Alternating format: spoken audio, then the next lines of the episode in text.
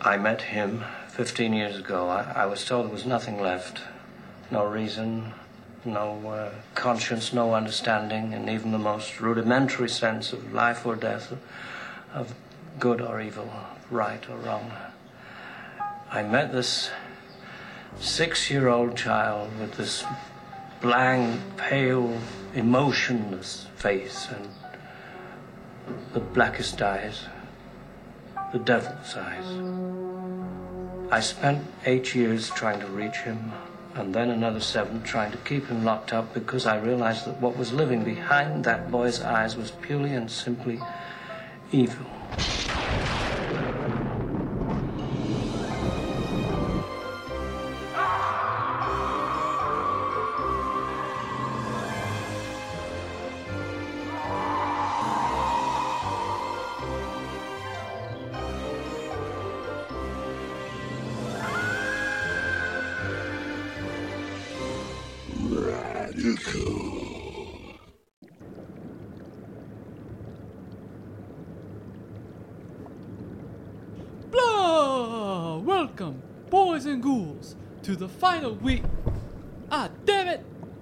From my portable cauldron has spilled onto my lap.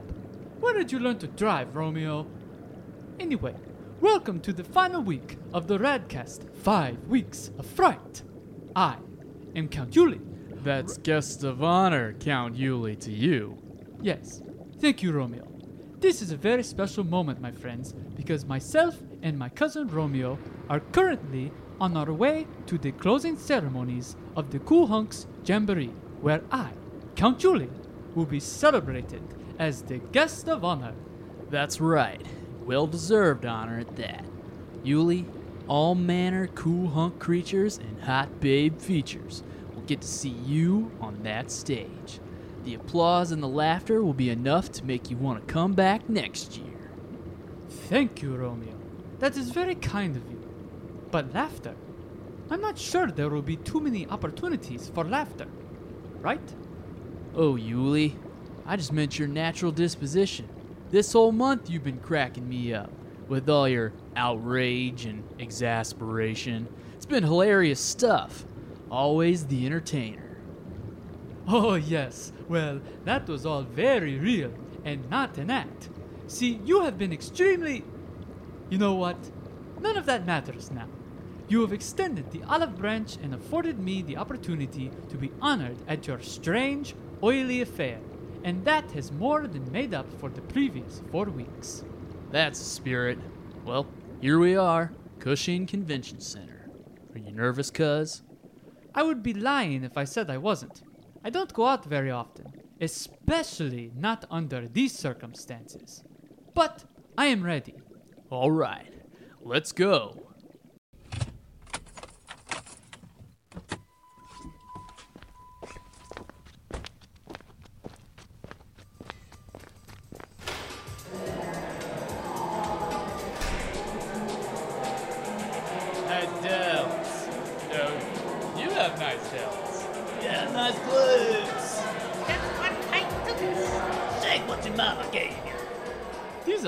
Posterior lovers came to see me? Oh, yeah. I've really been talking you up. Your appearance is all any of these dudes can talk about. Well, considering so far I've only heard these people talk about the bottoms and how to shake them, I'm not sure how I feel about that. Arrow. Oh, this must be the GOH. Hey, there's my favorite mummy. Sure is. My cousin, the distinguished Count Uli. Uli, this is the Jamboree coordinator, Glovis Monroe. Yes, hello, Mr. Glovis. Thank you for opening up your event to a humble vampire like myself. This means a lot. The honor is all mine, Julie. Any friend of Romeo is a friend of mine. Hey, if you need any tissue for your tears up there, I got all the tissue you need. Um, okay, but I don't think that I will. Because I'm a mummy. Yes, I'm picking up on what you are. I'm covered in the stuff. Okay, Glovis, that will be all. Thank you. You know, boys and ghouls, that mummy is a real dummy. Okay, I'm gonna go up there, introduce Romeo. and my man will introduce you. Sound kosher, babe? Sounds kosher, babe. All right.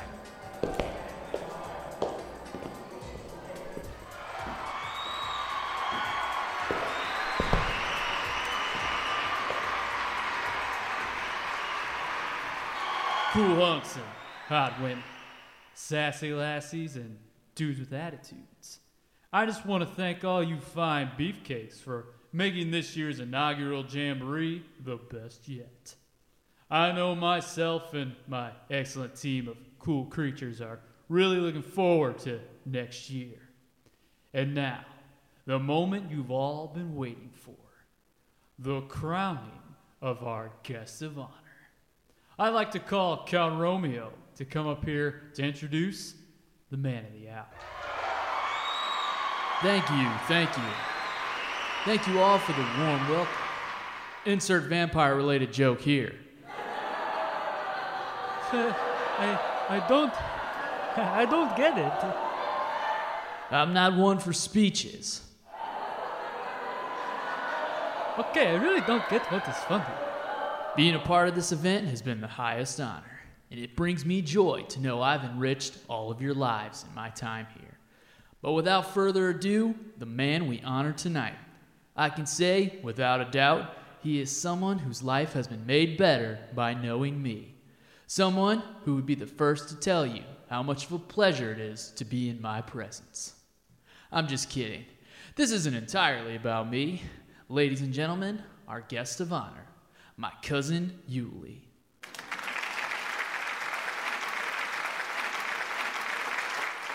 Thank you all. Not enough time for you to talk, little cuz. We want to present you with your gift. A gift? Okay, Why don't you take a seat on that throne over there and put on that crown? I will do that.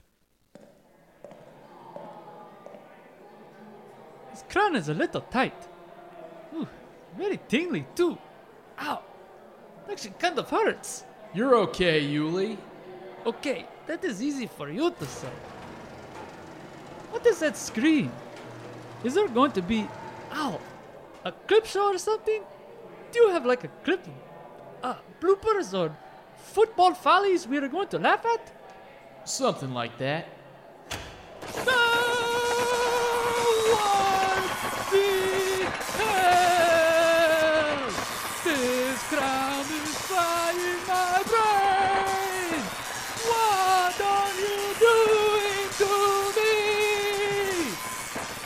providing some entertainment.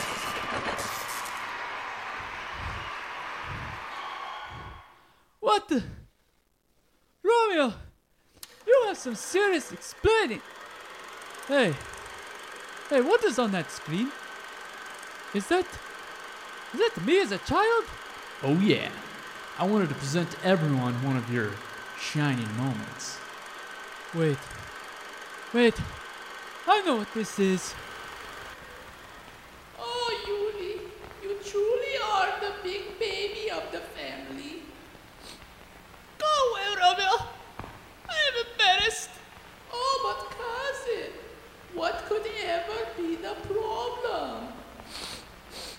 I don't want to say, but it would feel much better to get it off your chest. Okay, Romeo. If you say so. I was out inside the plane, and I got the feeling in my tummy. So I started running to the outhouse, but I did not make it in time. I got a sloppy mess all over my cape, my underwear, and my new slacks. Oh, Uli, you truly are a big baby. You only brought me here to make a fool out of me? All you wanted to do was embarrass me in front of your meathead cronies? You are nothing but a bully! Aw, what's wrong, Uli? You gonna cry? You! You! Hey, Uli. Want a tissue? I'm gonna kick your freaking ass! I got him, Rome. Now you can start wailing on him. My pleasure.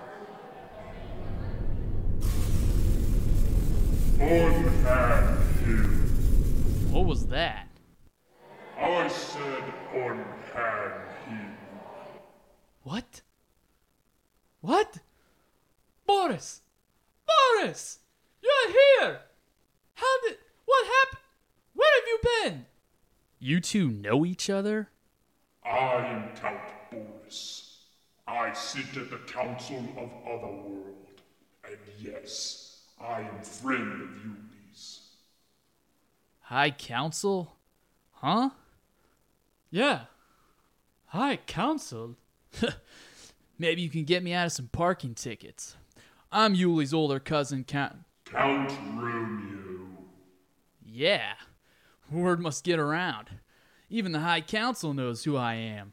That is precisely why I am here. Count Romeo, you are in violation of the Limley Pact 1931, which clearly states any sinister, negative, or selfish depiction of a vampire or the undead should be strictly fictional. Any vampire alive at the time of pact is to either live a pious life of anonymity or use their powers for the good of others. You, Count Romeo, have done neither. Okay. So let me get something straight. I think over the past two years it's been well established that I am not a very good vampire. Okay, I know this, I accept it. I remember signing this, but how come I was never told the two choices there? I got something in the mail that said sign, and then it disappeared. Uli, your choice has already been made for you. Oh, okay, I see. Is it because of my crippling social anxiety? Yes. Got it. Whoa now, Chief. I don't remember signing anything, so I can't be held to. Right here. 5,123rd line down. Count Romeo. It looks like a child wrote it. Oh boy, sounds like you are Mr. Cool on everything except the penmanship. Eh, cuz? Count Romeo, the High Council is well aware of the darker forces you have used to hide your locations over the past few centuries. However, you couldn't elude the Council forever. Under the guise of a festival, we used your ego to trap you. Wait. The Cool Hunks Jamboree isn't real? No. A ruse created by the High Council in order to capture and charge you for violating our sacred pact. Hey, you fooled me too. Psst, Boris, so I have a concern, a few concerns. Will the High Council compensate me somehow? He caused a lot of damage to my castle preparing for this fake event. In due time, Uli. And now, Count Romeo, for your judgment. You are hereby sentenced to live and die as a mortal. You are also to live a plain human existence as. Uli, I will let you choose. Make him the biggest geek in the world. Doy, this is miserable. My pants are riding up into my butt crack. And the movement of my leg caused some residual urine in my pee pee to drip into my underwear. Oh, oh, oh, oh, oh, Boris, this is very funny. Turn him into a chicken. Hey, what? No. You know he is only going to be a chicken for an hour, right? Yeah, but this is funny to me now. Both of you, vanish. Ah, we make a good team. It's good to have the band back together, if only for a moment. It is very good to see you, my friend. It is good for me to see you too, Count Uli. I have missed your good nature. So why didn't you ever mention you were on the Other World High Council? I needed to stay unassuming during my stay with you last year. I didn't want you putting on a facade just to impress a chair member. You see, every century, the High Council sends one of the chair members to stay with a civilian vampire.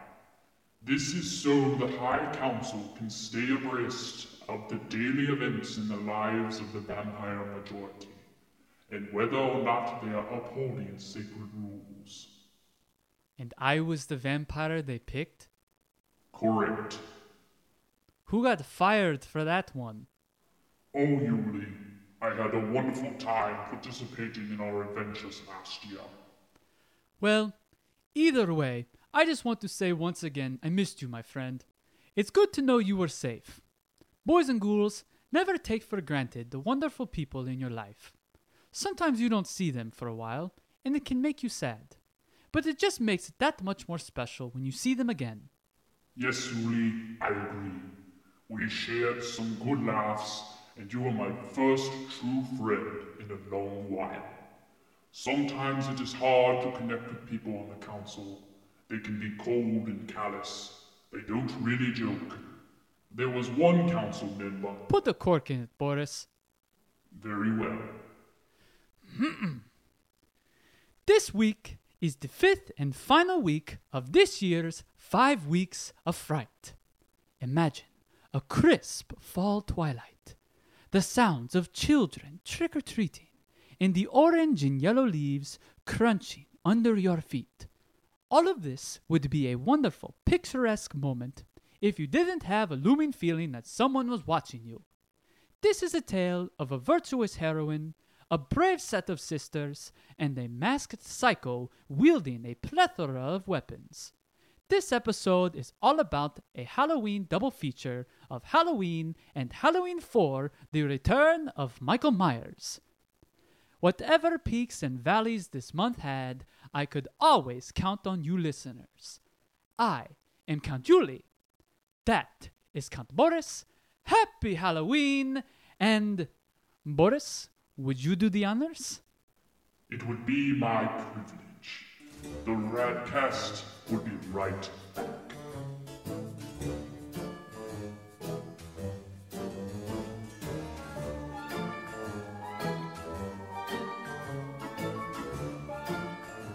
What's the boogeyman? As a matter of fact, it was. So if you're, it's Friday. If you're listening to this, Mm, so- hello. as opposed to um, TGIF. yes, uh, TGIF. I miss TGIF. Me too. I wish Um, I could be hanging with Mr. Cooper right now. I wish I could be hanging with the Winslows, The Winslows and the Tanners. or uh, or the Code Man from Step by Step. Just him. Just him. Yeah. Sasha Mitchell. Um, there's a uh, there's a Sasha in one of the Sasha movies Jensen is we're in going one to of be the talking movies we're about. I didn't yeah. even plan that. Um, but welcome back into the Radcast. Sasha's a girl's name. Yeah, that's true, but you know, it can also be a guy's name. Mm-hmm. Uh, welcome on that note. Welcome back into the Radcast, everybody. I'm Steven. I'm Matt. That's Matt. Um, it's good to see everything turn out okay for our friend Count Yeah. Uli. It was good to see.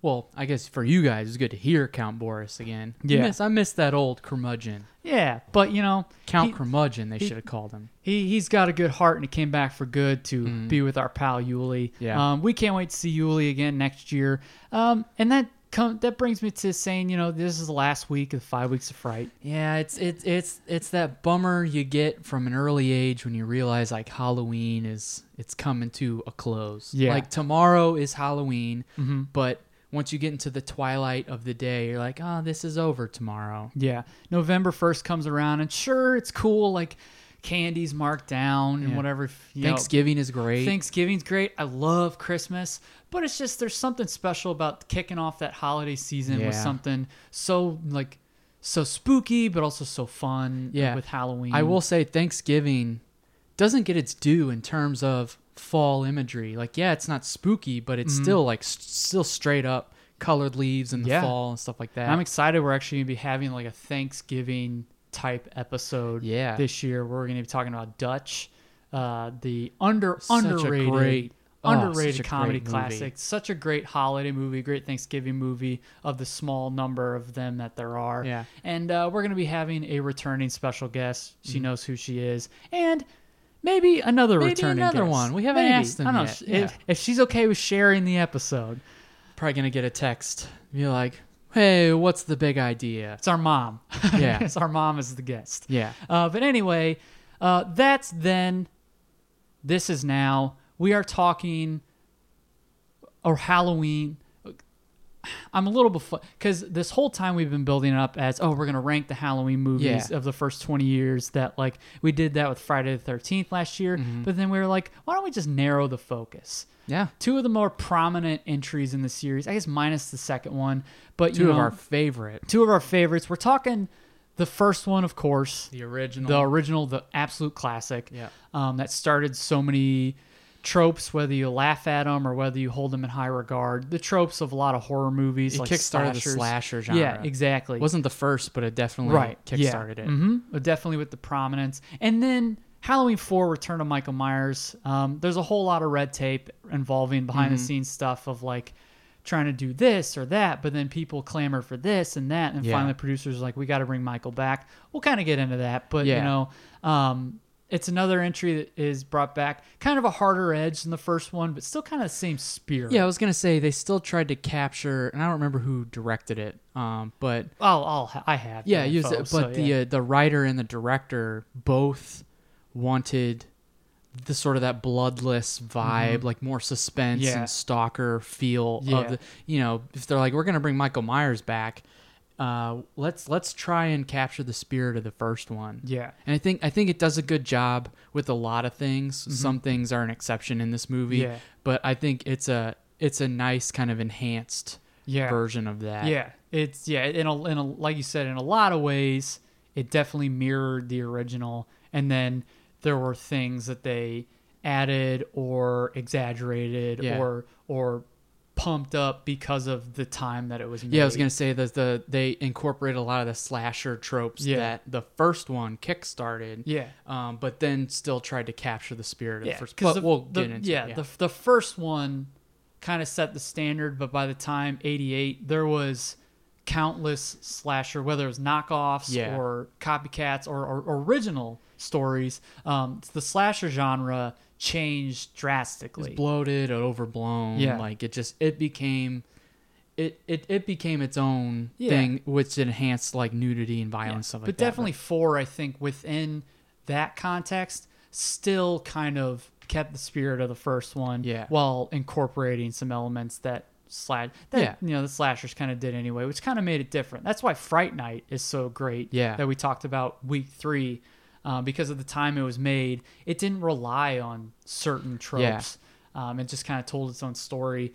Um, but again, we'll get to four when we'll cross the bridge Yeah. when we get to it. Um, but again, it's it's a Halloween double feature. Um, talking Halloween, so let's let's jump into the first Halloween, John Carpenter Halloween. Mm-hmm. So released October twenty seventh, nineteen seventy eight, directed by John Carpenter, uh, a legend of Oh, the es- best. especially in the 80s Mm-hmm. um, of social satire and social commentary um, and just really just he could have you just told His- through uh, just dynamite action and and well and his reasoning for a lot of the small stuff in his movies like lighting cues and Mm-hmm. Yeah. all different stuff and like there's uh, an intention behind it Mm-hmm. and then you know if there's like uh, something that seems like a throwaway thing Mm-hmm. especially like in this movie or in like other movies you're like oh well you know throughout history they thought of this tradition and that's why i did this that way or well, you Yeah. Mm-hmm. know it's it's very it's well researched and everything has a point behind yeah it and he scored all but four of his Yeah. movies so that's Yeah. Mm-hmm. really cool he's, he's a musician um, but starring uh, the great donald pleasence as dr sam Yep. loomis uh, the only one who shows up in one through six he wasn't Uh, in three was he Yeah, you're right. One, Yeah. two, four, five, six. all the Michael Myers, All the Mi- one the- through six with Michael Myers, kind of the the the s- kind of the original Michael Myers run Yeah. before H two O kind of Yeah. retconned everything. Um, but Donald Pleasence as Dr. Sam Loomis, Jamie Lee Curtis as Laurie Strode, um, in her first big in her first Yeah. like leading movie role. Nancy Kyes as Annie, PJ Soles as Lynda, and Charles Cyphers as Sheriff as Sheriff Brackett, and then I'd like to, you know, add on Nick Castle, who yeah, was, who was the Michael Shape. Myers. Yeah, Michael the Myers, Shape, the yeah, Shape. yeah. Um, box office of forty. It made forty-seven million on a three hundred fifty thousand dollar budget. That's a, um, like So it's cr- it's still regarded as I don't know if it still is, but it was regarded for the longest time as the most successful independent it, movie of all it time. It was um topped by the Blair Witch Project. Yeah. So, but f- until still, 1999, 20 years. Yeah, exactly. Um, and it's really crazy if you hear. I know usually in our rentals we kind of dive pretty heavy, like, spe- like we intentionally dive heavy into behind the scenes stuff. I we we're gonna talk some just because that's just the Mm-hmm. way we are. But you know, I didn't really write behind the scenes stuff down mainly because I we've seen so many documentaries on both these Yeah. movies. We can kind of like so much say information. stuff by heart. Yeah, yeah. But there there's some. That being said, there's a lot of cool documentaries you should look up. Oh yeah. Um, but it's just cool to hear just how in the ingenuity used. Uh, you um, have to like- use ingenuity when you have like a three hundred thousand dollar budget Yeah, for a and then film. the you know just all the small sacrifices they made, like Yeah. everybody wore their own clothes and blah blah Yeah. blah, and then just the way that they had to use their setting because it's filmed in California, but it needs to look like the Midwest in October. Yeah. So the way you do that, and just like you said, you know, you tell the story through lighting and through pacing and stuff Mm-hmm. Like that. It's just, it's just cool to listen to John Carpenter or people who worked on the movie say, we did this and this and this, and all on our own dime, but also like Yeah. utilizing all of our money. Yeah, well, uh, one of the praises that like critics gave John Carpenter before he made Halloween, when he did like Assault on Precinct 13, or you know the very small movie he did before that, I can't remember, like Star something or Star Crunch. Yes. Starman. Oh wait, no, that was that was Yeah, later. that was a um. But a lot of the praise he got was how well he could use his resources Mm-hmm. and how well his execution was considering his limited resources. Yeah. And you definitely, when you look more behind the scenes and you watch this movie, you're like, I can definitely see that. Mhm. Oh yeah, and Haddonfield, the place, because the movie, the movie, those of you listening, you know it, and if you haven't seen it, you have a pretty good idea of what the story is.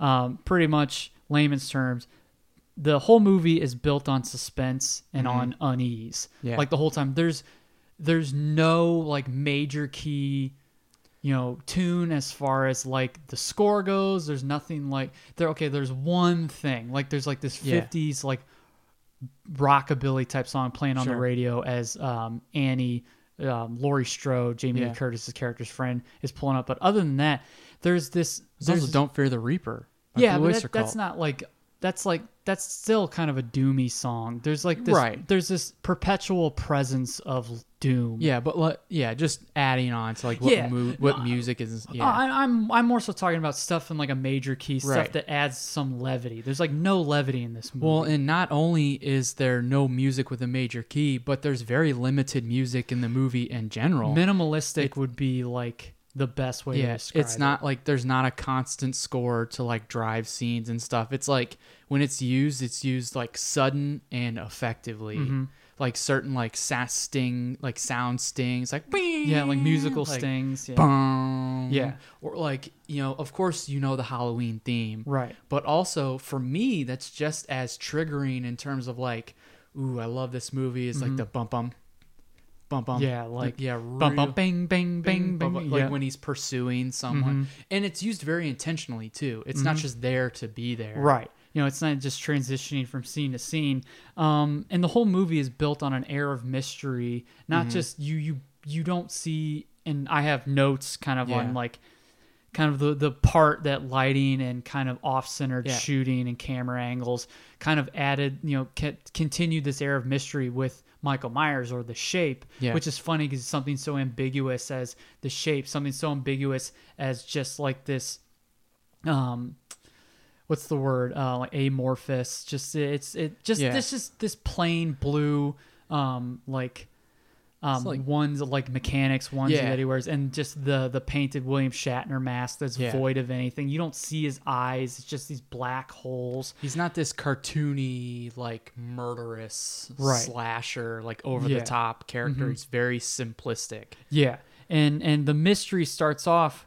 Um, the biggest mystery is just you. It leaves the audience wondering why? Like, why is he doing this stuff? All the all the events that happen in the movie, and John Carpenter intended it for that way. It's supposed to be a mystery, all starting with, you know, from the word go, you have that, and it's not continuous. There's one like one camera cut that John Carpenter Yeah. said he can't find it because it's such a like a continuous shot there it's one of it's one of the earliest usages of the Steadicam Yeah. so it's this camera that's harnessed onto the person holding Mm-hmm. it and it's it's, well, it's i think it's probably like a bitch to to handle Oh, yeah. but like there's this there's this there's this stalking like voyeuristic sequence to where it starts at the beginning of the at the beginning of the like movie 1963, 1963 um and it's just these shots of this pov stuff of whoever it's supposed to be is seeing these Yeah. is seeing like this this teenage girl and her boyfriend and through the windows and you follow the camera up the steps into the house grabbing a knife and it's this little hand but like Yeah. you don't think it could be a kid Yeah. and then the kid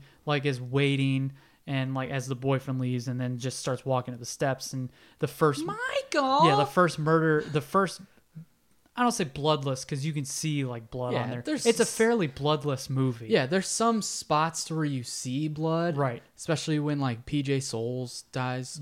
um, yeah. or Uh, yeah, on it's- some of- some on- of the there's, there are deaths. there are like the mechanic Michael Yeah. killed and everything like, um, but uh, Ir- uh, I think it was Irwin Yablans who was one of the producers Mm-hmm. said um, they want like they the theater of the mind was the most Yeah. important thing for them. You don't see you you can see him kill some people, Mm-hmm. but like it's what you don't see. It's Jaws. Jaws is one of the most is one of like the prime examples of Yeah. like what you don't see. You see the after effects of what the monster is what the threat is, Mm-hmm. But you don't see the monster or the threat. Or also the uh not the Yeti on Hoth and Empire Strikes Back. oh the um, now you got me thinking of it. The Tusken Raiders. Yes. um shit. Uh help us, Wayne and Garth. There's a Wayne's World poster right next to us. Um I am so upset I can't remember. Uh, yeah, look it up real quick. But it's essentially the bloodless aspect. It, it helps the movie because you're not so focused on the effects of the carnage. You're focused on the carnage and like I don't know. It's theater of the mind. Theater of the Yeah, mind. exactly. Um, but um, you know, you there's this this whole scene going down, and you know, there's this brutal attack on an The Wampa. the Wampa. Yeah. Okay. There's this brutal attack on an unsuspecting victim, but the biggest surprise for the audience comes when it's revealed the masked assailant is a child. A child with this like expressionless look on his Yeah. face, like just kind of thousand yard stare, you know, and he's wielding this bloody knife. And one thing that kind of bugs me is his parents are like Michael, and they take his mask off, and he's just standing there with a bloody mi- bloody knife, and they're just standing on each side of him, like. Like not running to the house. To like, Right. What'd you do? They're like there as expressionless as he is. That's really one of the. That's the Yeah. only problem I might. I I'd like to think that was played more as like a screenshot of that. Like, you know, you're, they're not gonna like What have you done? they're not gonna freeze it, but it's almost Yeah. like freezing a moment in time Yeah. to where the audience sees like the most important part of that is, Is the, the child, child, yeah. and then it's a child and the look on the child's face and the parents around. So it's almost like that was supposed to be like a freeze frame of that moment, and as the camera pans Yeah. out, fades into Haddon or fades into um the the rainy, stormy night Yeah. when Loomis and the nurse are going to Smith's Grove to Transfer transfer, Michael, yeah. Michael. And that's one of my favorite things too. Is like nothing is totally served up to the audience. Sometimes you can use too much exposition at the beginning. Yeah. To like be like it's this, this, and this. Um, Keeps you engaged. right. Yeah. Oh, you know, It's like, why is he like this? like Michael, you you don't see how dangerous. You hear about how dangerous he is before you actually see it. Yeah. Like when Loomis, um, he's in the car with the nurse on the way to Smith's Grove, and and there are so many moments of exposition with Yeah. Doctor Loomis, either with the nurse or with Sheriff Brackett. yeah. Um, but, but it's still very small. It's like I I was his doctor. Like Yeah. he, he needs he can't be he's not human. Like he's but you're like that still isn't enough. Give me more. Mm-hmm. and like you're you're immersed into the moments because you know real life you don't have a soundtrack so there's so many it's moments just the to- elements and the Yeah, sounds of the outside. exactly and it's and it's the quiet you know they're not going to be stage shouting at one another Yeah. in the car. They're just co- conversating in the car. in the only light of like the street and when they pull up to the hospital Mm-hmm. and you've got the inmates are like walking around and the nurse is like they just let them walk around out here it's just the headlights so Yeah. that's just that's just really creepy like your headlights pick up something that's Yeah. really eerie like and then that. there's no music, and then Yeah, as an like inmate the- jumps. There's an inmate that jumps on that we're, we suspect is Michael. Um, but even before that, Loomis keeps saying it refers to the shape or Michael's it, and the nurse is like, um, uh, "Oh, do you think we should refer to him as him instead of it?" And Loomis is you know drops the line where he's like, you know, if you if you say so. Yeah. Um, like he, he just he's so flippant about people referring to him with some sort of pronoun when he knows he's this monster. He's not Yeah. he's not a he or she. He's like you refer to animals as it as it. Um, or evil yeah, is just it It it is evil. Yeah. yeah. Not, yeah. So not so much animals, but he drops these lines of warning in every interaction when he's, you know, not you know. I can hold on to this, or we can skip it, or skip to it. But like the moment where he's in the Myers house when he's with Sheriff Brackett, that's oh i'm i don't want to skip it i mean obviously not we're not, not, going skip it, but like skip to it. Oh, I, I yeah, know if, yeah, no, skip to it because I mean, at, at this point, we've been introduced to our female lead Yeah. and her friends, Yeah. and we're introduced. We see Haddonfield, and it's all it's all overcast, and you see the, the leaves on the ground, and Mm-hmm. we get we get the setting. We know where he's going to be going, Mm-hmm. um, and we get a little bit more uh, exposition through um, uh, uh, Loomis Yeah. when he's talking to Sheriff. Uh, Brackett. Brackett. I was like, I want to say, I almost said Nurse Ratchet. Uh, almost Eh, close. I Sheriff Brackett. Yeah. So basically, we're introducing ourselves these characters. The most important scene in the movie, and I think I pointed this out yesterday when we re- when we rewatched it, was when uh, Sheriff Brackett and Doctor Loomis go back to the Myers house, which has since been like, you know, run down, and Yeah. you know, there's this small thing to where Nate, our uh, Laurie's dad is like, go put the keys in, in front of the Myers house because he wants to sell it. Mm-hmm. Um, and they're in the and Sheriff Brackett's just like, well, what is this? And that's the most important scene in the movie because this is where you get your full exposition. Mm-hmm. This, you know, you have the this Loomis speech to where he- he had this effort of trying to get through to this mm-hmm. child, and then eventually he just resigned to the fact that it's he's just there's nothing behind those eyes. He's Yeah. pure evil, which that's the most important because that sets the scope of how you should look at Michael Myers for Mm-hmm. all the rest of the movies until you know five when they introduced the thorn and like the killer cult or whatever. It's like fuck that shit. It's like it it, it should be he should be looked at through the scope that Sam Loomis uh, set in that speech. Yeah. and it's another reason why the Rob Zombie Halloween movies are hot circles of garbage because because at least the first one, not only are they uber violent and like just super, I don't mind dingy and like trashy looking, yeah. but they spend way too much time getting to the psyche of Michael Myers as yeah. a kid. White like- trash cinema. yeah, exactly. It's like there he's he's just you know he's a kid who killed his sister. Why did he kill her? There was just a switch that flipped inside of him that he's no longer a feeling human Mm-hmm. Yeah. being. Like and the thing, a psychology nut like myself, you know, who's fascinated by the the psychology of serial killers, like initially when I heard that and I kind of saw it, I was like, oh, this is kind of cool. But then like to hear, like for like you said, it's hyper violent and like mm-hmm. too much swearing. Like Yeah. like I mean we swear all the time, but like this is like compounded within the Stop first in the first four minutes. Yeah. it's just you you almost get a quarter up to what you know f words Goodfellas used. Mm-hmm. Yeah. Not really, but like it's it's a lot of swearing. plus it's a case of like you don't always need something super detailed. It's Mm-hmm. like sometimes you only need the cliff notes or the bullet points. It's like okay, that's all I need. Let's keep going with the story. Mm-hmm. I like I just the the original aspect of Michael Myers it just being a mystery because the commentary on that is the scariest thing is the random acts of violence. Yeah. That's what my, Michael Myers has until they added the familia element in the second one. Yeah. Michael Myers has no relation to Laurie Strode. Yeah. So why he's stalking her, why he's picked her and her Yeah. friends and all her and the people she knows, that's the scariest thing. Yeah. It's yeah, because you know, obviously, like you said, when you add the familial element, like Mm-hmm. they did in the second, like the second one from 1981, not Yeah. the second Rob Zombie Right. one. Like when they are like, you know, Laurie Strode is his sister. It's like, okay, well, there's his motivation, which is just small enough to you can be like, okay, that's understandable. But that's the, it's like you said, the scariest thing is it's completely random Yeah. in the first one. hmm And that, yeah. uh, So back to you know, there's a small moment because the the little the little like monologue he has Yeah. um, to Sheriff Brackett is where you get the brunt of the exposition explaining how dangerous it is. But there's a small moment when they walk in and you don't see the dead animal, but there's Yeah. a dead animal Yeah. out of the shot, and they're both like Loomis and Sheriff Brackett are like looking at. They're like, ugh, and like Loomis goes to look at, it, and he comes back and he's like, could have been a skunk or another animal. He's like.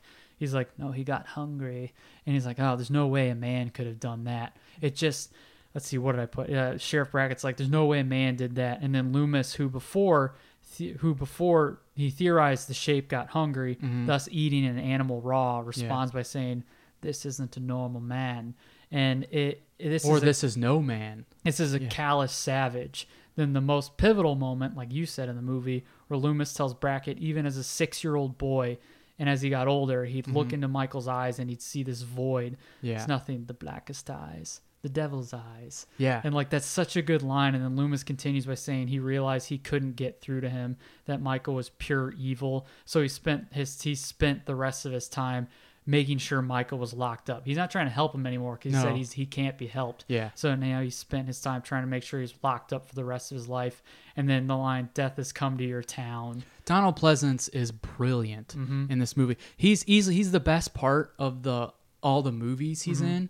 Um especially 6. Jesus Christ. I'm glad we're not talking about 6. Yeah, but six uh is a he's mess. he's so good as Dr. Loomis, especially in this movie, especially when he has to deliver monologues like that. Yeah, and then the the suspense, the momentum of the suspense and the unease is kept up with um, the slow piano, like the walking Yeah. melody, dun dun dun, Yeah. dun dun, and then um, the sudden musical stings, like you said, that Yeah. come in that emphasize the shape's appearance or points of tension. Yeah. Um, like, yes, I was just gonna say, whenever the whenever you describe the pace of the movie, initially you want to say it's you know it's kind of a slow burn, but I don't want slow to imply. I use methodical because Yeah. to a lot of people, slow implies boring, yeah, and there's nothing boring about this movie. Like you're like you're engaged the Yeah. whole time. like well if anything it's slow and it's methodical and plotting because michael is stalking Yeah, exactly. yeah. it's it. do- It's not like right out. He just starts killing people. Mm-hmm. There's not like a high body count. yeah and it's just crazy because laurie strode and i like um tommy one of the Laurie's gonna babysit this kid Tommy. Yeah. We're introduced him at the beginning of the movie when she's putting the keys on the Myers house, and she's like, "That's the." He's like, "That's the boogeyman's house," and like he keeps saying the boogeyman, the boogeyman, Mm-hmm. Yeah. the boogeyman, which leads to the great line at the end.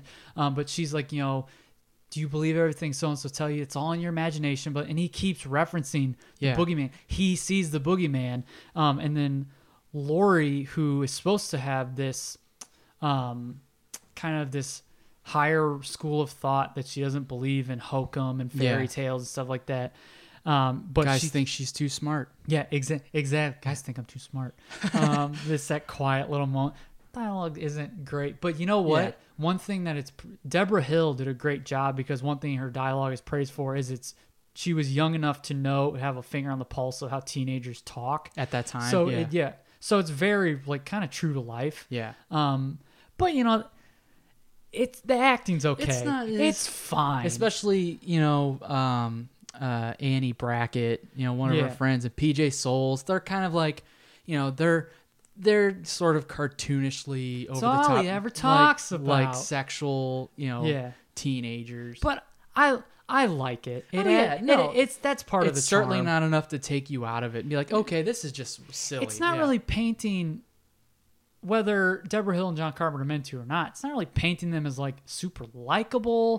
but Sure, they're still as it they're still yeah. innocent victims. Yeah, exactly. Um, you, they should. They don't deserve to die. yeah. or, but know. like Laurie, who is of clearer mind because Yeah. there's this allegory of, Of, like, the virgin, The virgin has yeah. a clearer mind, so she's able to survive. I, what's why did she? How about she's just a strong Well, that's what John Carpenter and Debra Hill said. Is they're like that wasn't really our intention to create Right. that trope of like, Yeah. oh well, the slasher's killing all like the sexual deviants and the Right. virgin. I was, it's like, well, it's more so just like, and I and I can see how it was created through this Right. school of thought. Um, but Debra Hill and John Carpenter were like, I think it's more so her friends are just distracted by getting laid. Yeah. and Laurie just isn't participating in that, so she's more focused She's focused on you to know where that's been interpreted as oh well because she the people they're virgins or like or it's like oh well they're too overly sex it's like you, you're kind of taking a, a little bit of that mindset but you're sort of overblowing it into this is what it is making like- a mountain out of molehill. exactly yeah Um, like it,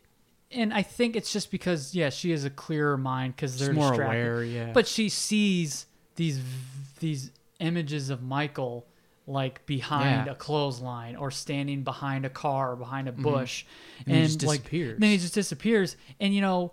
The person who tries to be the logical moviegoer is like, wait a minute, we didn't see him disappear. How'd he get away so fast? I think it's supposed to be Laurie, the audience is supposed to think that Laurie might feel like she's going crazy. yeah because he's a there's that, mirage he's a shape there's that yeah. part where she's like, you know, she's talking to herself. She's like, "I thought you didn't believe in fairy tales anymore, kid," or something Yeah, like that. exactly. Um, so she's she's like, and she has this, she's these looks on her face to where she's like, yeah like, like nobody's in the room with her, but she's like, anybody else seeing this? would But that really enhance your movie experience if they had a shot of him walking slowly that would, away that would look so dumb. Like, Yeah. she feels like she's going crazy, so then the audience might feel like they're going crazy. Sure. Um, but then the whole stalking element and then the voyeur, like I said, the voyeuristic first person camera movement mixed with there are these. I noticed this yesterday. Um, I love I love this movie because you notice something new. I have a new Yeah. appreciation for it. Like all the stuff in the car between Loomis and the nurse. yeah It's one of those things to where like I just I just heard like new things I never heard Yeah. before that adds to the lore of Michael Myers. Um, but they're they have these tight shots on the girls, so those those are your focal points. But then they they the shot stays on them as they're like walking off, and you still hear them talking. And like in a few of these shots, like Michael's shoulder will show up, Yeah. or it just won't. Nothing will show up at all, but it still gives this move. Yeah, well, yeah, You're in the shot. Get out of the shot. Some stupid grip is in the shot. Move it. Get your ham sandwich out of the shot. uh, it's Michael oh, sorry. Then why'd you keep all that? Um, sorry but like it, it creates this first you know somebody is watching them Yeah. far away even though you don't see them the camera's staying on them even as they're walking away and you hear their their dialogue Mm. fading something it still creates this perspective of something is watching them Yeah. everything points to a the stalking element even if it's something small or something bigger um and it in what else did i put there um, oh, and the okay, that has nothing to do with it. Um, not yet. um, but I, I eggs, bread. You know, that sounds like Oh. a grocery ah, list. damn it. Um, I recorded over it. but it's it, the the biggest thing it has going for it that anybody will point out Yeah. is just the whole stalking element. That back to what you were saying of it's not slow in terms of it being like Boring. laborious or boring. Yeah. It's slow intentionally because Michael Myers is methodical. Yeah, and in the meantime, we're still we're there's still enough of these characters like her friends that you see enough of them to where when they die, you're like, oh, we spent a little. I mean, we spent a little bit of time with her, and that kind of sucks. It's not like, well, I don't care. She was this, this expendable character. Just get rid of her. Um, one thing I want to point out is I remember watching this movie and some of the stuff thinking like it's random. Like, Yeah. there's a scene where Loomis is with the the kind of the graveyard, like the grave digger or the guy who the groundskeeper Yeah. at a graveyard, and it's when they first they're going up to the plot where Judith Myers' headstone is, where she's buried. Michael's sister.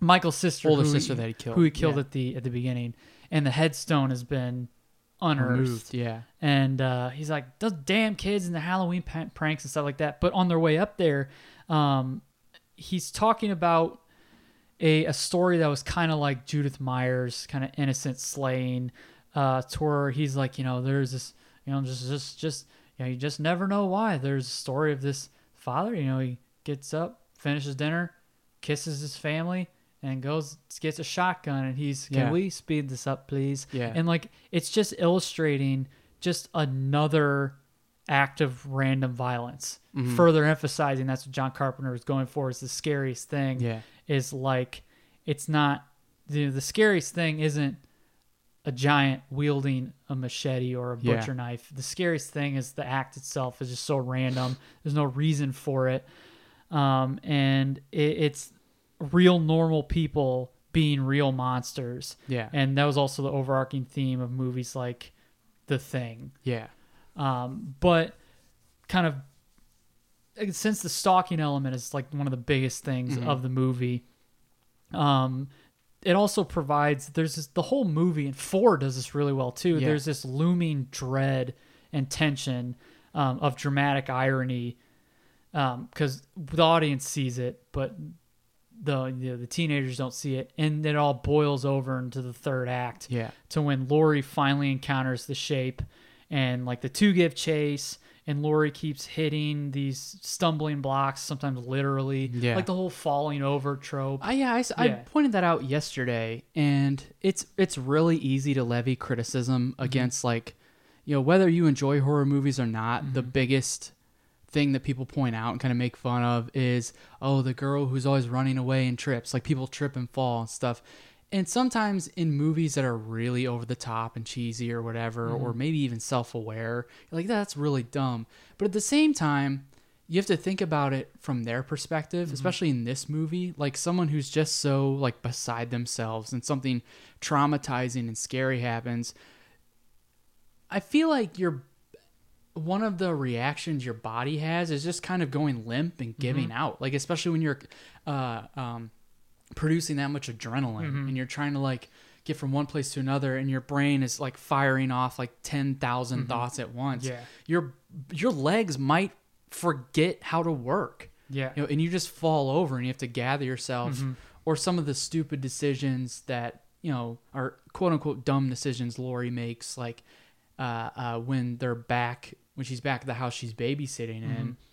Mm-hmm. Um, some of the stuff she does, it's like, yeah, you can say, oh, why didn't you just keep the knife, or why why are you just sitting there? Why don't you just make sure he's dead? It's like, contextually, we don't know what she's thinking about at that mm-hmm. time. Like she could just, you're just so ridiculously terrified. You're not thinking straight. Mm-hmm.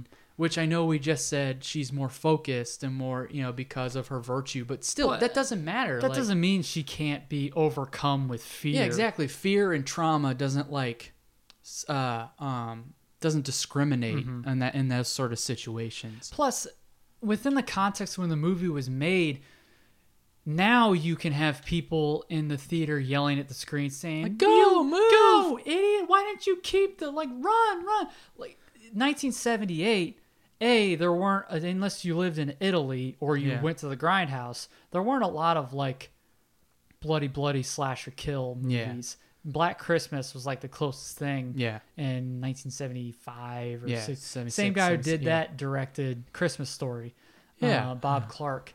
Um, but um, and Porky's, I think. What a wide yes, uh what a wide net he cast. yes. um, but uh, he oh, it runs the gamut of all the emotions. yeah, exactly. Um, but uh, you didn't have those tropes to where No. you can yell at the screen. It's like, why? Sure, as Look behind you. Yeah, as a logical moviegoer, you can, just, you know, at the time watching, you're like, oh no, keep the knife. You didn't have, like, you didn't really, that wasn't a thing then of Yeah. like, because it became commonplace Yeah. after this movie because everything was so cookie cutter Sure. that, you know, you took those tropes mm-hmm. and then audiences started developing, you know, the, oh, keep the knife, idiot, blah, blah, blah. But like, it also goes into, like you said, she's like, she gets in and then she again the do i have i have yes so i have more about the lighting and whatever Yeah. especially when she's in the house that she's babysitting for because there's like no lights on Mm-hmm. except the moonlight coming in but there's great when she she thinks she's safe she gets in the house she locks the door and she looks and one of the windows is open Oh fuck. and then then he pops up from behind. Yeah. Like Yeah, pops from behind, behind the, the couch, couch. and she stabs him in the neck with a sewing needle, and he drops his knife. Um, I don't know if you detractors know this, but if anybody else gets stabbed in the neck with a sewing needle, they're probably incapacitated. So that's why she didn't grab the knife. Right. Um, but you know, yeah, she doesn't check if he's dead. So she walks up. She's like, "Okay, that does it." So she goes up to Tommy. Make sure they're okay. Yeah, And uh, Lindsay. Lindsay. So yeah, Annie, her friend Annie was babysitting a girl named Lindsay, and Annie bites the bullet, or she bites the dust. She leaves Lindsay with uh, Laurie so she can go uh, make some some f. Make whoopee. yeah. Um, but Annie's death, though, there's there's the one like really intense musical sting when Michael Mm-hmm. pops up in the in the back of the car she's in. But then there's nothing except like Michael's heavy breathing Yeah. and her and her like struggling. Yeah. So again, it it's a very real thing. Yeah. To where like it's very unsettling. yeah, you know, there's not going to be a soundtrack playing unless you have the radio on when you're getting Yeah. strangled in your car. Um, but back to Laurie, she goes upstairs. You know, that's when she goes upstairs to tell you know, you know, he's he's dead. Like, Mm-hmm. and then he's walking up the stairs, and the kids see him, and he's like over the shoulder. Um, while I like while I'm on it, because that's another one of those like kind of not totally in the frame over the Mm-hmm. shoulder shots. The lighting tells the story. Like Michael looms Yeah. in shadows. There's very little light shining on the shape during most of the movie. There's very little tight focus on Michael. He appears as a specter over shoulders, kind of left of center blocking in frames, um, always seemingly obstructed by something, and adds to the unease uh, to the audience because it goes back to you can't fully see him, so you can't fully like figure out what's going on. Yeah. Yeah. And I'm going to backtrack and Yeah. say um, with horror movies, that's, I mean, granted, that's a lot of the fun for people. Mm-hmm. It that that is them immersed in the story, is them yelling "move" or "go" or "come on, Yeah. idiot." What's you know, it's not necessarily a criticism towards that. It's Mm-hmm. more so like at least for this movie in the time period, you need to get inside the brain of your protagonist and get you know psychologically understand why these things are happening. Mm-hmm. Right. And then you can say, "Come on, idiot," you know. Yeah. But you know, it's not just someone being stupid. Right. Like there's, I know there's a disconnect from as an audience. Like you need to suspend your disbelief. Mm-hmm. But you know, just kind of put yourself in that situation. Yeah. But that is part of the fun for a lot of people, and they still like horror movies. Yeah, so. like one one of the most the.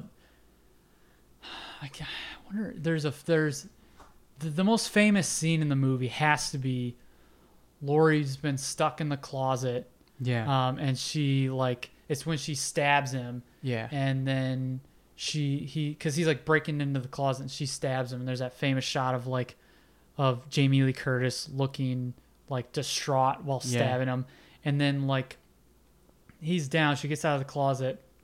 Um, that's she then knocks on the goes across the hallway and knocks on. yeah. You know, tells Tommy and Lindsay go run and get help. They run out, and Doctor Loomis is just walking up the Yeah. street. Um, but she's you just kind of see. It's like a depth of field type thing. yeah. You just kind of see Laurie on the foreground, but in the background you see Michael just laying there, and then up. just raise up, no music Yep.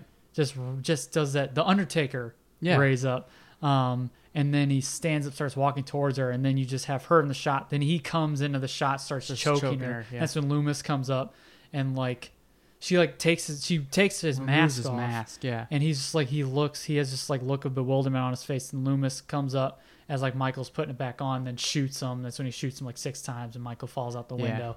Yeah. Um, but and then I just remembered the scene where before she starts running to the house she's in, the house or to the house she was babysitting in, the house that all of her friends' dead bodies are in. Yeah. Um, she's like crying and distraught, and over her shoulder in a dark room, this um, I think it's Tommy Lee Wallace said he, he used a dimmer switch Yeah. to bring up the lights, and it's just this Yeah. easy fade in on Michael's Such a great just his head. Yeah. And you see a knife come down and like slice her, and she Mhm. falls over the banister. Um, but the movie ends with the theme song, and Loomis is peering over kind of the deck and or over where Michael he's peering out the window, and Michael's not there because we get Yeah. a shot of Michael on the ground, and then it's like And then finally, Laurie's like, "That was the boogeyman." He's like, "As a matter, of fact, it was." It it's it bookends the whole boogeyman thing. She finally believes, Mm-hmm. and then it bookends what Loomis had been saying all the time, and it puts a name to it. This Yeah. evil, he's the boogeyman. Yeah. Um, Um, John Carpenter um, Mhm. and Loomis's reaction, Donald Pleasence was like, uh, he's like, I'll I'll give you two choices of how I'm going to respond to this. I'm either going to respond in complete like bewilderment Mm-hmm. and like, oh my god, he's gone. Like, what are we going to do? Or Loomis is going to respond as if I knew this would happen. exactly. and uh, John Carpenter had never been given a choice like that Mm-hmm. before by an actor, and so he's like, "I'll let's do both, and you'll you can see which one I pick." Yeah. And he picked the one where Loomis kind of has this look on his face like, "I knew that was gonna Yeah, happen." and it's funny because Donald Pleasence gave John Carpenter the choice, but John Carpenter was like he he knew what reaction Yeah. he was going to use. Yeah, Um, but the movie ends with the theme like Laurie is crying because like like I've heard people say we've watched it with people and they're like how did she's not even over there how does he know he's gone it's like she doesn't know he's gone the thing she is just has went through a bunch of trauma. yeah she just saw all of her friends are dead Yeah. and she just was attacked numerous Yeah. times and she realized she saw someone getting like shot the adrenaline is now It- wearing it's off It's not a crying of "Oh my God, he's gone." He's it's gonna more get so me. I just went through a bunch of shit. Yeah. and she's not even focused on like Loomis. She's just crying about the situation that Yeah. just happened. and like the theme is playing undercut with the heavy breathing of Michael, Yeah. showing all the spots the terror has just taken place, and the it indicates that the pure evil can't be stopped and it's still out there. Um, John Carpenter didn't have any intention of making any sequels. He wanted to end the story on an ambiguous Yeah. ending, just to sh- I mean something that's a downer. Yeah. You know, like it it's going back to the whole the whole intent on the producers, the theater of the mind. Yeah, You you- you make up the ending. Yeah. Like it leaves you wondering, it leaves you sympathy for Laurie Strode and Yeah. um, but however, things change when Yeah. producers see when you make forty-seven million dollars on a three hundred fifty thousand dollar budget. Uh, That's buku profit. exactly. Production companies, uh, Moustapha Akkad, Yeah. uh, who backed the, who financially backed the movie, and then all bankrolled all the rest of the Yeah. movies. Um, he saw dollar signs, Mm-hmm. and I don't say that as a, as he's like a mean man and he's greedy. No. He, he's a sweet man, from what I've heard. But I mean, come on, you're you're in the your movie. goal your goal is to make money. The movie making business can be money making Yeah. business. And he saw dollar signs. Mm-hmm. Um, so Halloween 2, like we said, it established the familial element. It takes place mainly in a hospital. like but it- the same night. yeah, it's shot the same way that the first one Yeah. was. So it's nice because it seems like a continue. It really holds the spirit of like a continuation. Yeah. Well, they and they wanted to keep the spirit of the first film and that like bloodless suspense, but then you know they showed you know the producers or like the studio was like, Yeah. no, we need something. We need like we need to see killings and it needs Yeah. to be brutal because the sign like of the times, Friday the Thirteenth, yeah. and the first two had come Mhm. out. And that's and that's the same thing with the fourth one. Yeah. Is that they wanted it to be bloodless and just pure suspense. Yeah, and the you know Moustapha Akkad and the producers in the studio was like, no, we need to see blood. We need to see like some gruesome stuff. We need to Yeah. see some violence. Yeah. Um, but the second one, second one's solid. The Yeah, it's third one, fine. if you look at it as a standalone, the third one, for those of you that don't know, uh, John Carpenter kind of wanted he wanted to make kind of Halloween an anthology series like Yeah. Twilight Zone, Outer Limits, like Creep Show, you know, something like that. The Michael Myers lore was done after the second Right, one because yeah. he got burned up in Yeah. a hospital He- explosion. Yeah. Dr. Loomis blows him and Michael up. Yeah. They're both dead. Jamie Lee Curtis makes off in a in a another Her and ambulance. wig. Yes, she's wearing a wig because she had short hair at that time. Um, but um, that the Michael Myers arc was done. So the third one is a really good movie. Yeah. Like Tom Atkins is in it, and it's just it has to do with like an evil cult, like who delves in witchcraft and and and black magic. You know, having kids as conduits for this black magic through Halloween masks. Yeah. and like a doctor finds this out. Not so much conduits as like the victims. Yeah. Yeah. Well, yeah. Well, they're they're used to kind of carry out this evil, kind of as as vessels to show what the evil can do through Um, okay, through so Halloween masks. Not conduits in, in the sense that they're using them to transport. as more so this. It's- vessels. Yeah, it's they're not using it to transport the product to something else, Right. but to express this evil. yeah, That's going, that's yeah. what it can like. And the whole thing is um, the Silver Shamrock um, mask company Yeah. or like novelty company has these um, now iconic Mm-hmm. Halloween masks, and uh, it plays this tune all throughout the Silver Shamrock Halloween. Yeah. like um, dun dun dun dun. It's really Yeah. creepy. Yeah. Um, there's still that looming ominous feel to it too. A really Right. creepy feel. That's why I really like it. Um, but Yeah. like the whole the whole thing though is like on Halloween night, it's supposed to be these kids that have all these masks on, and they're supposed to watch this commercial, and then it's a trigger for the masks Yeah. to go off and start killing these kids. Yeah. And like the, the quote unquote goosebumps ending. Yeah. Tom Atkins' character doesn't save the day because he can't stop the commercial Yeah. from happening. It's a re- that's become a more that's become like an iconic shot yeah. at the Plus, end. he's a really flawed protagonist. Yeah. he's not really that likable. kind of a really kind of a dumpy Yeah. mustachioed guy. Yeah. But an everyman. Mustachioed. Um, but people hated it because Michael Myers was in it. Right. Um, which I think now I think it's silly, but it's getting its just due. Sure. Ever since its Blu-ray release. It's a cult classic. Yeah.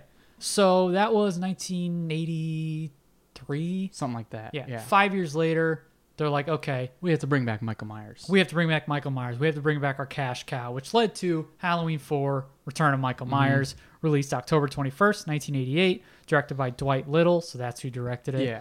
Um, Donald Pleasence is back as Dr. Loomis, uh, with new cast of characters Ellie Cornell as Rachel Carruthers, great. Danielle Harris as Jamie Lloyd, uh, Sasha Jenson as Brady, Beau Starr as Sheriff Meeker, Kathleen Kinmont as Kelly Meeker, also with Michael Pataki as Yeah. Dr. Hoffman. Yeah. Yes, and it could be a painful Yeah, one. exactly. Rocky kind of Four. The Russian liaison for Drago in Yeah, Rocky, Rocky Four.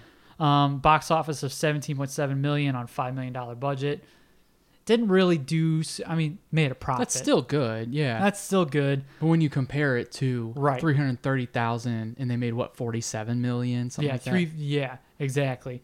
Um, one thing this movie, I I like four. I think four might have been the first one I ever saw. Yeah, atmosphere ooh, it's thick rife, in this movie. Yeah. rife with Halloween atmosphere. So just the opening the opening credits Mm-hmm. is just quiet. yeah, Just quiet and it's just like birds chirping, it's just like wind Yeah, blowing. and not even fully quiet. There's like this dooming sustain of like Alan Howarth, who worked on the score for the second one with John Carpenter, Mm-hmm. finally got the reins, and he added kind of more of his spin on it. yeah. So first 15 minutes of the movie, you don't get the Halloween theme Mm-hmm. um, until the hospital parts where they're wheeling the Smiths Grove part where they're wheeling Michael out. Um, but it's just looming and and and overcast sky above an empty farm, and then it also there's these wet small town streets. You know, the day after you know an overnight rain, this 80s Halloween decorations in the drugstore, fall foliage with children and Halloween costumes running across the street. Halloween's all over the place. Yeah. this fully Halloween atmosphere. Yep. Um, and we watched it the other night, and it feels like the whole movie, literally and figuratively, is like covered in like a layer of fog. Yeah, at least like the nighttime shots. Yeah, there's more of like an edge to the tension, mainly because of like when you know it phys- Slashers yeah, at the time, yeah, and what it, they were. and it physically looks cleaner Yeah. um, because they have more of a budget, but also the, the time it was made, Yeah. There's more of an edge, kind of slasher feel of it. Um, but I don't know. Four's just I I in four and five have a special spot in my heart because when we first started watching these movies on AMC Fear Fest, these were the ones they showed like four, five, and Resurrection. Yeah. and then had the first weird Halloween order of them. yeah. Yeah. like the first Halloween would be just on Halloween night, Mhm. but four and five are just I don't know. It there's They're- there's there's something different. They're great sequels in that they try to capture the spirit of the original while trying to be its own right? thing. Four definitely. Five was rushed into production Yeah, because of the, the of four, success of yeah. four. Um, but Danielle Harris, well, Ellie Cornell and Danielle Harris. Um, Ellie Cornell, Rachel Carruthers has a foster sister, the main character Jamie Danielle Lloyd, Harris, yeah. Jamie Lloyd, who's supposed to be the daughter of the currently deceased Laurie, Strode. Yeah. Um, and the whole So Michael is- Myers' niece. Yeah, the whole thing is Michael Myers is being wheeled out at the beginning. Exposition is given at the beginning to kind of retcon, kind of forget three and just talk about the events of one and two. How how Donald how uh, Michael and Loomis escaped the Yeah. explosion Mhm. from uh, from two. Yeah.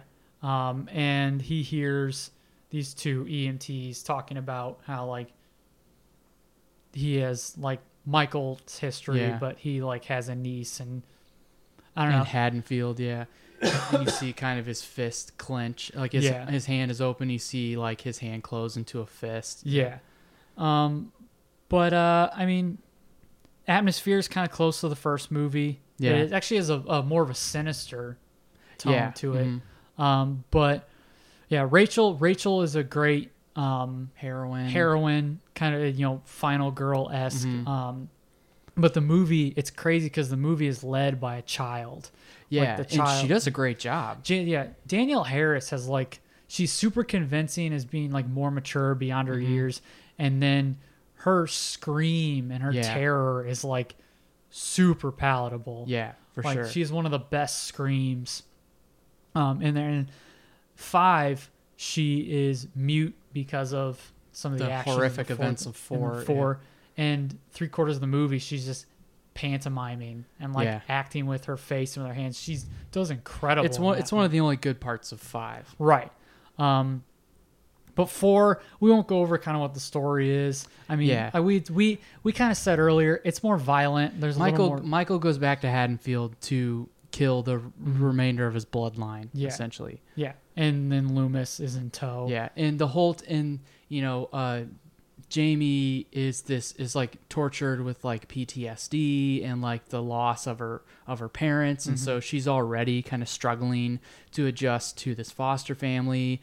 And Rachel at the beginning has this attitude of, you know, because Jamie's like, we're we're sisters, right? Like real sisters. She's like, uh, yeah, of course. But then she has this um, attitude like Jamie's just kind of a burden Mhm. because like, oh, and I got to babysit tonight. I was gonna go out with like Brady, who's Sasha Jens, who's her boyfriend, and uh, so Jamie has to deal with the death of her parents, and then she's just got this uneasy feeling. Yeah. because people have been spreading, have been saying rumors about how like the boogeyman is her uncle. Mm-hmm. Yeah. Um, meanwhile, her foster parents are trying to show her as much love as she can, but she can't really accept it because she's still processing the death of her parents. Yeah. And now she feels like a burden on her sister, and she's just she's very like tormented. Yeah, and I I like the like I said, the atmosphere is great because it kind of just epitomizes to me how I like what I what I see is like a small town Halloween. I think I like the look of like a small town Halloween. Yeah. You still have the drugstore and the department stores all in this long stretch. Um, and like I said, inside the drugstore, I like the feeling of like 80s elements inside of a drugstore that was probably built in the 50s or the 60s. Um, I like that. And then just the whole overcast nature of it. And then when Jamie and Rachel go out trick or treating, they kind of get separated. And there are these moments to where Rachel is walking by herself and it's dark Yeah. and it's it's dreary outside. Like, there's this, like there's that." this fog and I'm like, oh, oh boy. Um, and we were watching it with Jeremy and Jess, and there was this one part to where Rachel walks through the frame, and then it just for like a split second holds on a pumpkin that's smiling. Yeah. And Jess is like, ooh, I like that shot. And I was like, Yeah. yeah, it's kind of juxtaposition of like it's this really tense moment and kind of this really scary time, but it just shows kind of a, a kind of a fun pumpkin with a smile on its Yeah. face. Um, I just like the whole feel of the movie. It, it definitely has a very good it it's now like okay this is halloween we're gonna make it feel like halloween Right. whereas i don't know like halloween is now more of a character in Yeah. the movie um, whereas it was in the first one it was just the day things were happening Mm-hmm. um, I'm I'm looking up. So the I don't remember who it was, but they had a great kind of uh, explanation of how like Halloween four, like how Haddonfield feels Mm-hmm. since the events of Halloween. Um, I can't. And it's all supposed to be 10, like the whole 10 years later thing is like really is brought up a bunch because Yeah. 88 and 7, 78 and 88. Yeah. So okay, here it is. So Etchin Etchison, who was he one of the writers? They're referring to an interview that someone with name Etchison did. Yeah. Um, but I think he was one of the writers. And he went into considerable more detail about the plot. And he said the idea is that the town, after all those terrible murders 10 years earlier, has banned Halloween. They don't recognize Halloween as a holiday. They don't allow Halloween masks and costumes or Halloween candy. And you know, Hunt, the deputy from the first two films, Hunt is now the sheriff. And 10 years of repression and suppression have boiled to the surface. And there are some hints that he's back. Uh, or Michael Myers is back.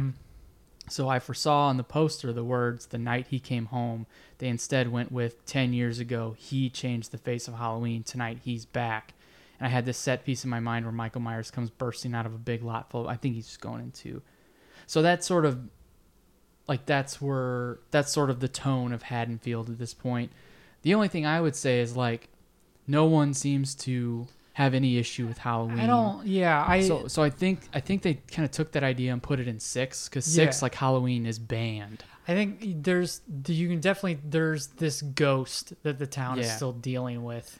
Yeah, uh, with what happened. Yeah, because Loomis comes to Haddonfield because Michael has escaped, and he mm-hmm. comes to Haddonfield and says like, "Where's Sheriff Brackett?" Mm-hmm. He said Sheriff Brackett moved far away after basically after the events of Halloween, and because his daughter was killed by mm-hmm. Michael Myers, and uh, they so they know about it. It's like Loomis is like, "Well, Michael Myers is coming back to Haddonfield and stuff like that." And Yeah. just the way that like the the townies when they get together, their hillbilly The militia, hillbilly task yeah, force. the hillbilly task force. That's what it was. Uh, these townies, this hillbilly task force gets together and they're like, "I'm gonna shoot the bastard," you know? yeah, because they lived through because because they remember. because Sheriff Brackett says when Loomis is just giving all his all just threatening what kind of per, what kind of evil the town's about to deal Mm-hmm. with. You know, Sheriff Brackett in the first one is like, "This is a town of like families. But if we put them on high alert like this, like people are gonna get scared they're lining this, them up. They're line. We're lining them up for a slaughter. Kind yeah, of thing. exactly. And it's one of those things where like it's almost like things have gotten back to normal, Mm-hmm. as normal as it can get, and then this ghost is coming back. Yeah. So I think it's just it's this pissed off nature because like Sheriff Meeker, who's now the sheriff, just keeps getting pissed off. It's, now you've created a lynch mob. You don't have a task. You don't have a police. Or A police force. You don't have a police force. because they just are walking out of the police um, uh, Headquarters headquarters, and them everyone's dead. Yeah. Um, and it's just, I don't really like the look of Michael Myers in this one. He looks like he's wearing padding. yeah. Well, he is. Okay, well, Not well. Michael Myers isn't, but the George actor- Wilbur. Yeah, Wilbur is wearing padding. Yeah. Like when he, when he gets like blowed up, when he gets like Yeah. shot by all these all all the, the Just his townies and the cops, reactions, like he's getting just like, shot. But he's he's like he's all kind of his body's like tensed up, Tense up, scrunched yeah. up. He's like, "Ur, ur, ur." Well, in the mask like doesn't look that good. yeah, no, like it was it was It doesn't look like what's on the poster for Halloween Four because they use a still shot from the original for the poster for Halloween Four. yeah. Um, it's just they got a William Shatner mask, but they got like the masks were pink with blonde hair, and so they had to like physically paint them white, Mm-hmm. Yeah. Mm-hmm. and the hair to be brown. Which in one shot, when Michael chases or uh, Loomis and uh, Jamie, Loomis catches up to Jamie. they're, they're trying to hide in the in the in the school. Mm-hmm. Uh, when Loomis is he's like kind of uh, jumped by Michael. Yeah. It's the pink mask with the Yeah. blonde hair. Yeah. Um yeah, I mean not only is like Jamie Danielle Harris's performance like is great, just this this little girl, you know, the please help me, help Yeah. like she's so great at that and so convincing.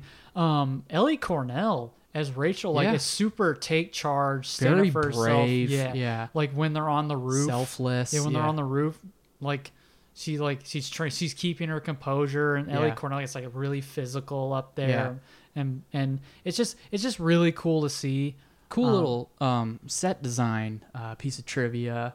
So they physically built that roof, just that roof, Mm-hmm. six feet off the ground, because they're for a couple, for a couple, they went through a couple options. Mm-hmm. They're like, we could green screen it, but it completely takes you out of the reality of the situation because it could look totally fake. Um, or we put them on a real roof, which is incredibly dangerous. Yeah. So they just built a, a roof Yeah, six feet off the ground. Mm-hmm. Which the ironic thing is that uh, Ellie Cornell when she's like has a scene where she's rolling down the side of the roof. She like there was a staple that that was sticking out, and she like cut her stomach. Yeah. Um, so But it's just really because she's like painted as kind of like the the virtuous but like timid like Yeah. girl next door. But then she like she she's the one out of all the police officers and the machismo who have just died. She's the one who like takes her sister and starts like you know getting her off the roof and s- and she falls off the roof and like um Jamie thinks she's dead. So that's why Jamie's like just screaming like help me help as she's Yeah. running away. which the actual police were called because they actually thought someone was in trouble. Oh, Yeah. All right. I, I didn't know that. they actually thought like that. someone was trying to abduct Danielle Harris ah, off gotcha. the set. She did a great job. Yeah. um, but then it's great because like of course you have the part where like you see like after Loomis and Jamie like Loomis catches up with Jamie and then where's the schoolhouse? Where's the school over there? Where's the schoolhouse? and like they run up to the school and uh you Ra- Rachel's shown kind of moving Yeah. on the ground. Uh, but then like you the next time you see her, she's like blowing a fire extinguisher in Michael's Yeah. face.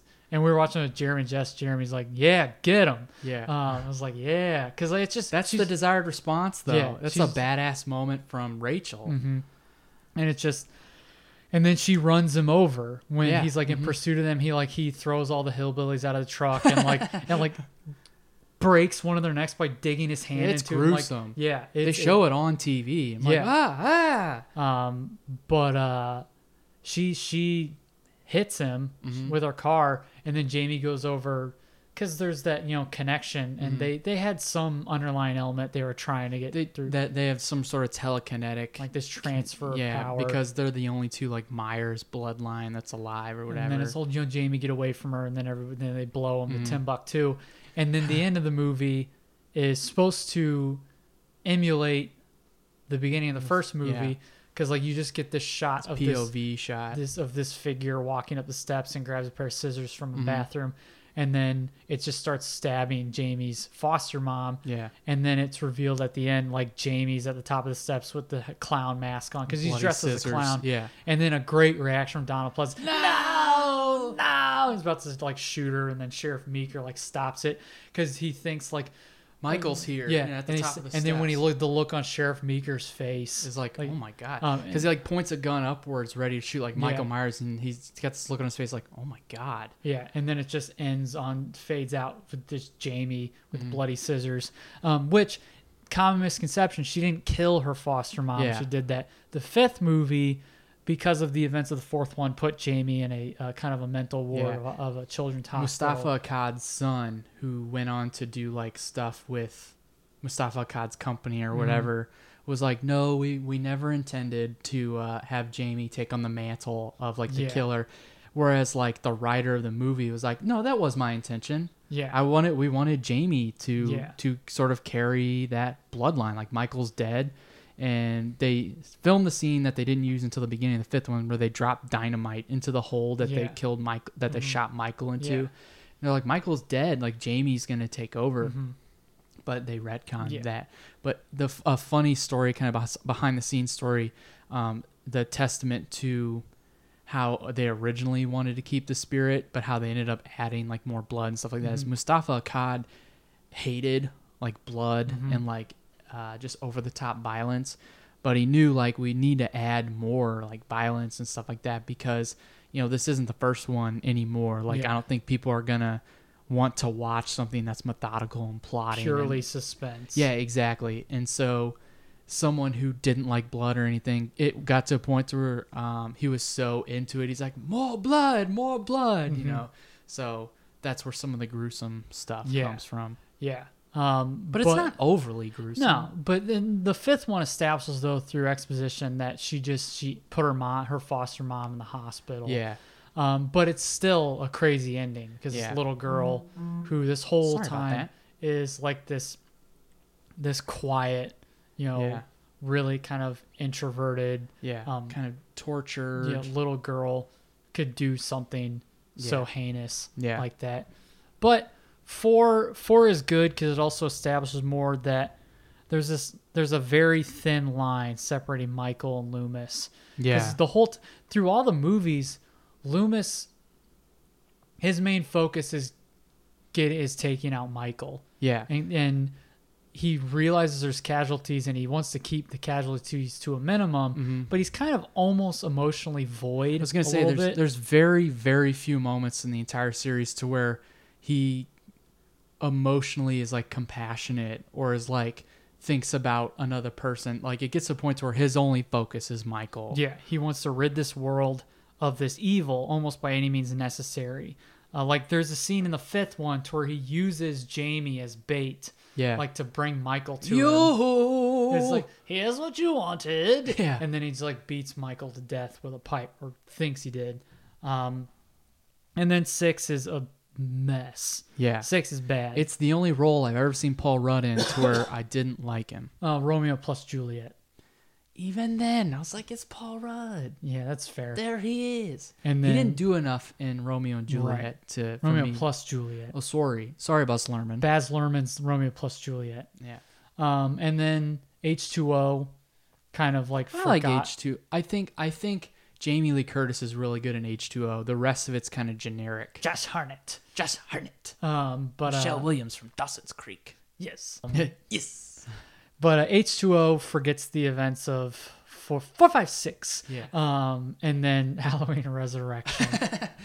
Uh, yeah. Kung- Bus, Busta Rhymes does some kung fu on Michael Myers. He's like, "Come on, Mikey." and then he like kicks him into a whole electrical setup. And Yeah. That one ends with like him on an operating table and, And then opens his, eyes, open up. and then nothing comes of that. And then the Rob Zombie remakes. And then the one that I haven't I, seen the 2018. I'm one. really ashamed I haven't seen it because I because it's supposed to forget everything except one, yeah. which is cool. And at this point, Laurie looks like she's just had enough. She's like just a grizzled victim, and Mm-hmm. like mom and grandma, and but also like she's like Rambo. She has like Yeah. her she's like this compound or her house is like yeah, all like rigged up with booby traps and stuff, Mm-hmm.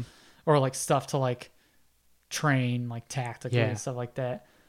Um, and some somebody said she, like she almost becomes like the Loomis, like Yeah. warning everybody about Michael, Yeah. and like nobody like wants to believe her, or that or that was forty years. that's just a movie. that's just an old wives' tale. Some meta moments, like that's just a movie. Um, but the, I mean, it's a solid series. The thing is, it, the Halloween series, besides the stuff from the early 2000s, um, actually stays kind of serious as far as the tone goes. That's the thing is like the sequels and like uh Freddy on Elm Street, uh Yes. Nightmare on Elm Street and um um uh, Friday the 13th. Friday the 13th, duh, Jason the 13th Mm-hmm. is that the originals have a more serious tone Yeah. and rely on like terrifying elements and then the sequels aside from you know a, a couple here and there the sequels are more so like we know what we are Mm-hmm. we know you know here's a small bit of story but here's a lot of like excess violence and TNA nudity TNA because that's what you want to see Yeah. and the characters are like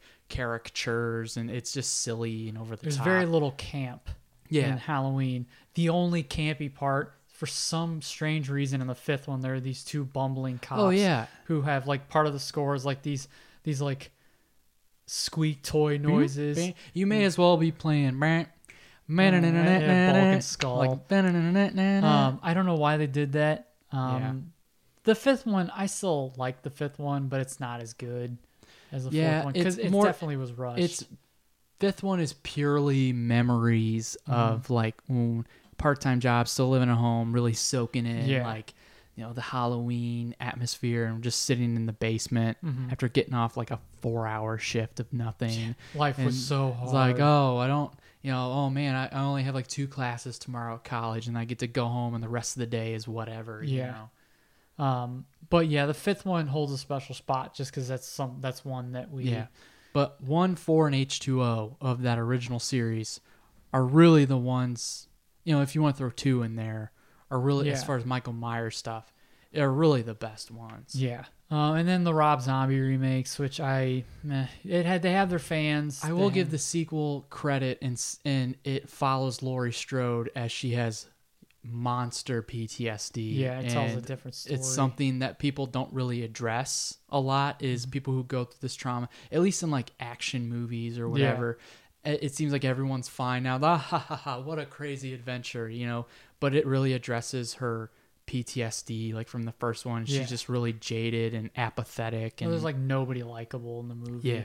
Um, and then there's like this weird otherworldly element to it. Yeah. I think just for a I gotta reason- have, I gotta have my wife in it. Yeah, exactly. He's put he puts his wife in all of his She's music more human than human. All yeah. his movies, whatever. yeah. Um, but not really a fan of those ones. But we talked about the ones that we liked the best. One and four, double feature, Yeah. week five, five weeks of Friday, Friday release. Yep, that is Just a recap. just, just in case. Yeah. Count Uli and Count Count Boris is back. And yeah.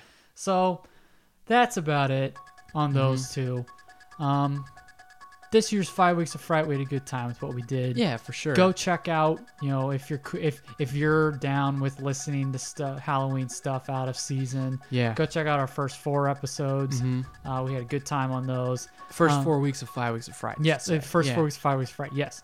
Um, going into November, um, we're gonna be looking to set up uh, Batman Forever episode Yeah. uh, Dutch, and then uh, hopefully we'll use that time to also kind of round out our 90s retrospective. Yeah. And then we're uh, getting stuff in the works for the, Christmas. the Christmas season, the holiday yeah. season. Got some got some other characters you may remember that Yeah. may come back and put us in the Christmas spirit. Uh huh.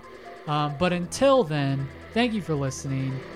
And until next time, be good to yourselves, be good to each other, because why would you want to be rude when you could be rad? We'll see you next time.